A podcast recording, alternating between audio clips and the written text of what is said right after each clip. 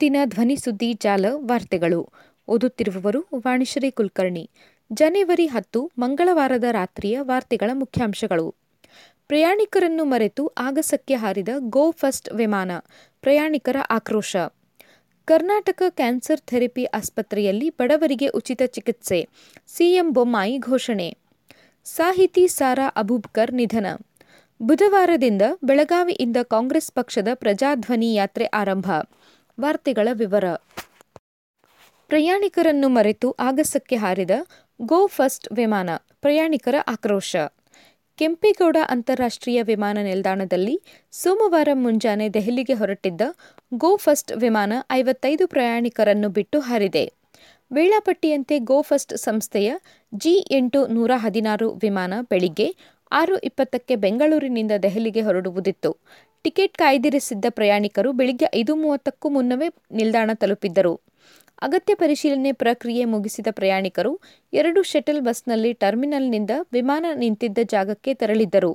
ಈ ಪೈಕಿ ಒಂದು ಬಸ್ನಲ್ಲಿದ್ದ ಪ್ರಯಾಣಿಕರು ವಿಮಾನ ಏರಿದರು. ಮತ್ತೊಂದು ಬಸ್ನಲ್ಲಿದ್ದ ಐವತ್ತೈದು ಪ್ರಯಾಣಿಕರು ವಿಮಾನ ಏರುವ ಮೊದಲೇ ವಿಮಾನ ಆಗಸಕ್ಕೆ ಹಾರಿದೆ. ವಿಮಾನ ತಪ್ಪಿಸಿಕೊಂಡ ಪ್ರಯಾಣಿಕರು ವಿಮಾನ ನಿಯಂತ್ರಣ ಪ್ರಾಧಿಕಾರ ವಿಮಾನ ನಿಲ್ದಾಣದ ಆಡಳಿತಾಧಿಕಾರಿಗಳು ಕೇಂದ್ರ ನಾಗರಿಕ ವಿಮಾನಯಾನ ಸಚಿವಾಲಯವನ್ನು ಟ್ವಿಟರ್ನಲ್ಲಿ ತರಾಟೆಗೆ ತೆಗೆದುಕೊಂಡು ಪ್ರಧಾನಿ ನರೇಂದ್ರ ಮೋದಿ ಅವರಿಗೆ ಟ್ಯಾಗ್ ಮಾಡಿದ್ದಾರೆ. ಈ ಮಧ್ಯೆ ಗೋ ಫಸ್ಟ್ ವಿಮಾನಯಾನ ಸಂಸ್ಥೆಗೆ ನಾಗರಿಕ ವಿಮಾನಯಾನ ನಿರ್ದೇಶನಾಲಯವು ಮಂಗಳವಾರ ಕಾರಣ ಕೇಳಿ ನೋಟಿಸ್ ನೀಡಿದೆ. ಹಲವು ಲೋಪಗಳು ಕಂಡುಬಂದಿರುವ ಕಾರಣ ನೋಟಿಸ್ ನೀಡಿರುವುದಾಗಿ ಅದು ಹೇಳಿದೆ. ಕರ್ನಾಟಕ ಕ್ಯಾನ್ಸರ್ ಥೆರಪಿ ಆಸ್ಪತ್ರೆಯಲ್ಲಿ ಬಡವರಿಗೆ ಉಚಿತ ಚಿಕಿತ್ಸೆ, ಸಿಎಂ ಬೊಮ್ಮಾಯಿ ಘೋಷಣೆ. ಕರ್ನಾಟಕ ಕ್ಯಾನ್ಸರ್ ಥೆರಪಿ ಮತ್ತು ಸಂಶೋಧನಾ ಸಂಸ್ಥೆಯನ್ನು ಸರ್ಕಾರದ ಬೆಂಬಲಿತ ಸಂಸ್ಥೆಯೆಂದು ಘೋಷಿಸಿ, ಆಯುಷ್ಮಾನ್ ಕಾರ್ಡ್ ಹೊಂದಿದ ಬಡವರಿಗೆ ನೇರವಾಗಿ ಉಚಿತ ಚಿಕಿತ್ಸೆ ದೊರೆಯುವಂತೆ ಮಾಡಲಾಗುವುದು ಎಂದು ಮುಖ್ಯಮಂತ್ರಿ ಬಸವರಾಜ ಬೊಮ್ಮಾಯಿ ಹೇಳಿದರು. ಹುಬ್ಬಳ್ಳಿಯ ನವನಗರದ ಕರ್ನಾಟಕ ಕ್ಯಾನ್ಸರ್ ಥೆರಪಿ ಮತ್ತು ಸಂಶೋಧನಾ ಸಂಸ್ಥೆಯಲ್ಲಿ ಮಂಗಳವಾರ ಸಂಸ್ಥೆಯ ಸಂಸ್ಥಾಪಕ ಆರ್ ಬಿ ಪಾಟೀಲ್ ಅವರ ಕಂಚಿನ ಪುತ್ಥಳಿ ಅನಾವರಣಗೊಳಿಸಿ ಅವರು ಮಾತನಾಡಿದರು. ಆಯುಷ್ಮಾನ್ ಕಾರ್ಡ್ ಹೊಂದಿದ ಬಡ ರೋಗಿಗಳು ಸರ್ಕಾರಿ ಆಸ್ಪತ್ರೆಯ ವೈದ್ಯರ ಶಿಫಾರಸ್ಸಿನ ಮೇಲೆ ಖಾಸಗಿ ಆಸ್ಪತ್ರೆಗೆ ತೆರಳಿ ಚಿಕಿತ್ಸೆ ಪಡೆಯಬೇಕು. ಆದರೆ ಈ ಕ್ಯಾನ್ಸರ್ ಆಸ್ಪತ್ರೆಗೆ ಆಯುಷ್ಮಾನ್ ಕಾರ್ಡ್ ಹೊಂದಿದವರು ನೇರವಾಗಿ ಬಂದು ಉಚಿತ ಚಿಕಿತ್ಸೆ ಪಡೆಯಬಹುದು. ಈ ನಿಟ್ಟಿನಲ್ಲಿ ಸರ್ಕಾರದಿಂದ ಶೀಘ್ರ ಆದೇಶ ಹೊರಡಿಸಲಾಗುವುದು ಎಂದರು. ಹರ್ಬಲ್ ಆಯುರ್ವೇದದಿಂದ ಕ್ಯಾನ್ಸರ್ಗೆ ನೋವುರಹಿತ ಚಿಕಿತ್ಸೆ ನೀಡಬಹುದು ಎನ್ನುವ ಸಂಶೋಧನೆಗೆ ಸಂಸ್ಥೆ ಮುಂದಾಗುತ್ತಿದೆ. ಸಿಎಸ್ಆರ್ ನಿಧಿಯಿಂದ ರೂಪಾಯಿ ಐದು ಕೋಟಿ ಅನುದಾನ ನೀಡಲಾಗುವುದು. ಪೂರ್ಣ ಪ್ರಮಾಣದಲ್ಲಿ ಈ ಸಂಸ್ಥೆ ಸಂಶೋಧನಾ ಕೇಂದ್ರವಾಗಲು ಸರ್ಕಾರದ ಸಂಪೂರ್ಣ ಬೆಂಬಲ ನೀಡಲಿದೆ ಎಂದರು. ಸಾಹಿತಿ ಸಾರಾ ಅಬೂಬ್ಕರ್ ನಿಧನ. ಕನ್ನಡದ ಹೆಸರಾಂತ ಸಾಹಿತಿ ಸಾರಾ ಅಬೂಬ್ಕರ್ ಎಂಬತ್ತೇಳು ವರ್ಷ ವಯಸ್ಸು. ಮಂಗಳವಾರ ನಿಧನರಾದರು. ಅನಾರೋಗ್ಯದಿಂದ ಬಳಲುತ್ತಿದ್ದ ಅವರು ಮಂಗಳೂರಿನ ಯುನಿಟಿ ಆಸ್ಪತ್ರೆಯಲ್ಲಿ ಚಿಕಿತ್ಸೆಗೆ ದಾಖಲಾಗಿದ್ದರು. ಮಂಗಳವಾರ ಬೆಳಗ್ಗೆ ಕೊನೆಯುಸಿರೆಳೆದರು ಎಂದು ಆಪ್ತ ಮೂಲಗಳು ತಿಳಿಸಿವೆ. ಕಾಸರಗೋಡು ಜಿಲ್ಲೆಯ ಪುದಿಯಾಪುರ್ ಹೊಸಮನೆ ತರವಾಡು ಮನೆಯಲ್ಲಿ ಪಿ. ಅಹಮದ್ ಮತ್ತು ಜೈನಾಬಿ ದಂಪತಿಗಳ ಮಗಳಾಗಿ ಜನಿಸಿದ್ದ ಸಾರಾ ಹತ್ತೊಂಬತ್ತು ನೂರ ರಚಿಸಿದ ಚಂದ್ರಗಿರಿಯ ತೀರದಲ್ಲಿ ಎಂಬ ಕಾದಂಬರಿಯ ಮೂಲಕ ಕನ್ನಡ ಸಾರಸ್ವತ ಲೋಕದಲ್ಲಿ ಪ್ರಖ್ಯಾತರಾಗಿದ್ದರು.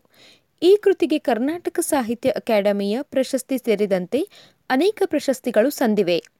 ಅವರಿಗೆ ರಾಜ್ಯೋತ್ಸವ ಪ್ರಶಸ್ತಿ, ನಾಡೋಜ ಗೌರವ ಸೇರಿದಂತೆ ಹಲವು ಪ್ರಶಸ್ತಿ ಪುರಸ್ಕಾರಗಳು ಬಂದಿವೆ. ಪ್ರಕಾಶಕಿಯೂ ಆಗಿದ್ದ ಅವರು ಚಂದ್ರಗಿರಿ ಪ್ರಕಾಶನದ ಮೂಲಕ ಅನೇಕ ಪುಸ್ತಕಗಳನ್ನು ಪ್ರಕಟಿಸಿದ್ದಾರೆ. ಮಂಗಳೂರು ವಿಶ್ವವಿದ್ಯಾಲಯವು ಅವರಿಗೆ ಎರಡು ಸಾವಿರದ ಎಂಟರಲ್ಲಿ ಗೌರವ ಡಾಕ್ಟರೇಟ್ ನೀಡಿತ್ತು. ಸಾರಾ ಅವರಿಗೆ ನಾಲ್ವರು ಪುತ್ರರು ಇದ್ದಾರೆ. ಅಂತ್ಯಕ್ರಿಯೆ ನಗರದ ಬಂದರ್ನ ಜೀನತ್ ಬಕ್ಷ್ ಮಸೀದಿಯಲ್ಲಿ ನೆರವೇರಿಸಲಾಯಿತು ಎಂದು ಅವರ ಕುಟುಂಬದ ಆಪ್ತ ಮೂಲಗಳು ತಿಳಿಸಿವೆ. ಬುಧವಾರದಿಂದ ಬೆಳಗಾವಿಯಿಂದ ಕಾಂಗ್ರೆಸ್ ಪಕ್ಷದ ಪ್ರಜಾಧ್ವನಿ ಯಾತ್ರೆ ಆರಂಭ. ರಾಜ್ಯ ಬಿಜೆಪಿ ಸರ್ಕಾರದ ವೈಫಲ್ಯಗಳು ಹಾಗೂ ಜನರ ಬದುಕಿಗಾಗಿ ಕಾಂಗ್ರೆಸ್ ಪಕ್ಷದ ಸಂಕಲ್ಪವನ್ನು ತಿಳಿಸಲು ಬೆಳಗಾವಿಯಲ್ಲಿ ಬುಧವಾರ ಪ್ರಜಾಧ್ವನಿ ಯಾತ್ರೆಗೆ ಚಾಲನೆ ನೀಡಲಾಗುತ್ತಿದೆ.